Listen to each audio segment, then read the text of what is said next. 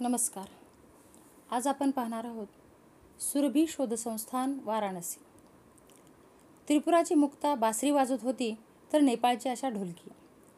यावर रंगलेले कृष्णाचे भजन ऐकून गोशाळेतील गायीसुद्धा डोलत होत्या. कुठे चालले होते बरे हे भजन? हे भजन चालले होते पवित्र अशा वाराणसी क्षेत्र शहरातील सुरभी शोधसंस्थानात काय करते हे सुरभी शोधसंस्थान सध्याच्या काळात विकासाच्या नावाखाली लोप पावत असलेली भारतीय शिक्षण पद्धती कृषी पद्धती व वैदिक परंपरा या गोष्टी इथे शिकवल्या जातात व मनामनांवर बिंबवल्या जातात. वापरात नसलेल्या गोशाळेतील काही गायी आणि निरुपयोगी म्हणून कसायांना विकलेल्या गायी यांना सोडवून आणून आश्रय देऊन संघाचे स्वयंसेवक श्रीयुत सूर्यकांत जालान यांनी एकोणीसशे ब्याण्णव साली येथे गोशाळेची स्थापना केली. गायींची सेवा तर सुरूच राहिली. काही वर्षांनी पूर्वोत्तर राज्यातील विद्यार्थ्यांसाठी शिक्षण प्रकल्पाची त्याला जोड दिली गेली. दोन हजार साली स्वावलंबी झालेल्या गोशाळेत वसतिगृह सुरू झाले. पूर्वोत्तर राज्यातील नक्षल प्रभावित क्षेत्रातील वनवासी जमातीतील बावीस मुलांनी वसतिगृहाची सुरुवात झाली. आज ह्या वसतिगृहात पूर्वोत्तर राज्यातील दुर्गम भागातील सहाशे विद्यार्थी निशुल्क आधुनिक शिक्षणाबरोबर संगीत पाककला जैविक शेती गोपालन कृषी विज्ञान जल भूमी आणि पर्यावरण संरक्षण अशा मूलभूत आणि जीवनोपयोगी विषयांचे ज्ञान ग्रहण करीत आहेत. तसेच आतंकवाद आणि नक्षलवादापासून पूर्णपणे उलट वेगवेगळ्या संस्कृती आणि संस्कारांमध्ये समरसता आणि सामंजस्य स्थापन करीत आहेत. इथूनच शिकून बाहेर पडलेले सोनम भुटिया सिक्कीम महाद महाविद्यालयात जनरल सेक्रेटरी आहेत आणि एम फिल करत आहेत. त्याचबरोबर येथील काही विद्यार्थी सिक्कीम आणि नागालँडमध्ये हिंदी शिकवत आहेत. जालांजी अतिशय अभिमानाने सांगतात की येथून शिकलेले नारबू लेपच्या सिक्कीममध्ये वनमंत्र्यांचे सेक्रेटरी आहेत. संगीताचे नियमित शिक्षण घेऊन सिक्कीमचे सचकुम अल्लेपच्या स्वतःचा यूट्यूब चॅनेल यशस्वीपणे चालवित आहेत. वसतिगृहाचा कार्य कार्यभार सांभाळणारे संघाचे माजी प्रचारक श्रीत हरीशभाई सांगतात की पूर्वोत्तर राज्यातील सामाजिक परिस्थितीमुळे येथील अनेक मुले शेतकरी परिवारातील काही अनाथ तर काही एकाकी पालकांची मुले आहेत. तिसरी किंवा चौथीतून आलेल्या मुलांकरिता संस्थानच त्यांचे कुटुंब आहे. उच्च शिक्षणापर्यंत त्यांना पूर्ण सहकार्य केले जाते.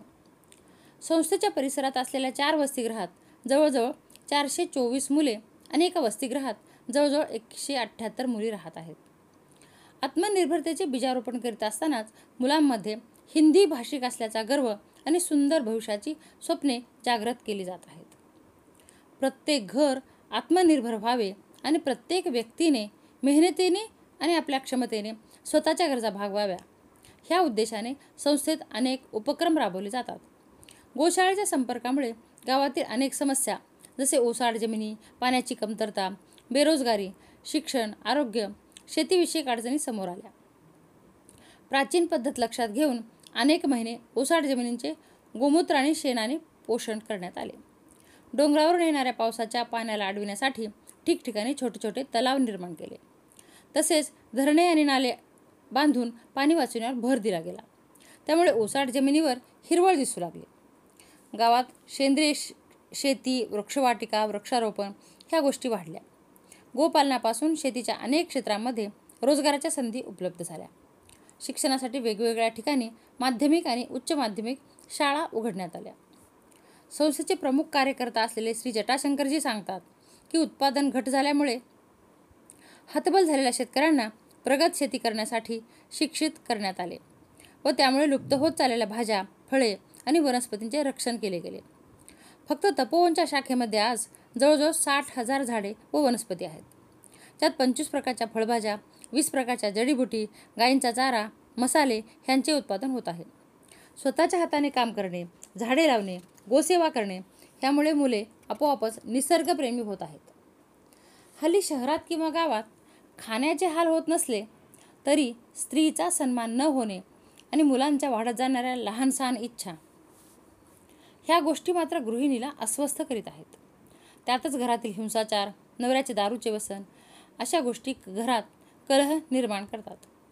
गेल्या सहा वर्षांपासून येथे काम करणारी सविता मौर्य आत्मविश्वासपूर्वक सांगते की लॉकडाऊनमध्ये सुद्धा शिलाई मशीनवर आमचे काम करणारे आमचे हात थांबले नाहीत. आता घरातील मानसन्मान आणि मुलांचा आनंद दोन्ही आमच्या हातात आहे. राजलक्ष्मी दुर्गा आशा यांच्यासारख्या जवळजवळ पाचशे महिला आज शिवणकामाचे निशुल्क प्रशिक्षण घेऊन येथूनच पैसे पण कमावत आहेत. संस्थेमध्ये पापड लोणची मोरांबे मसाले गुलकंद असे घरगुती उद्योग करून आत्मनिर्भर झालेल्या गावातील महिलांचे जीवनमान चांगलेच सुधारले आहे. ग्रामीण भागात दर अठ्ठावीस दिवसांनी डगमगपूर आणि मिर्जापूर प्रकल्पात स्वास्थ्य शिबिरांचे आयोजन केले जाते. जिथे डॉक्टर एस के पोद्दारांसारखे अनेक निष्णात डॉक्टर आपला वेळ देऊन स्वास्थ्य आणि मिरगी रोग यांच्याबद्दल जागरूकता निर्माण करीत आहेत. आतापर्यंत जवळपास पाच हजार रुग्णांनी निशुल्क तपासणीचा लाभ घेतला आहे. प्रत्येक आरोग्य शिबिरामध्ये कमीत कमी अकराशे लोक ह्या सेवेचा लाभ घेत आहेत. भारतीय संस्कृतीनुसार गायीमध्ये सर्व देवतांचा वास आहे अशी मान्यता आहे. तिची सेवा केल्यावर फळ मिळतेच ज्याचे प्रत्यक्ष उदाहरण हा प्रकल्प आहे. ज्याची सुरुवात एका साध्या गोशाळेने झाली आणि आज हा प्रकल्प अनेक वेगवेगळ्या क्षेत्रामध्ये क्रांतिकारी परिवर्तनाचे आदर्श उदाहरण बनला आहे.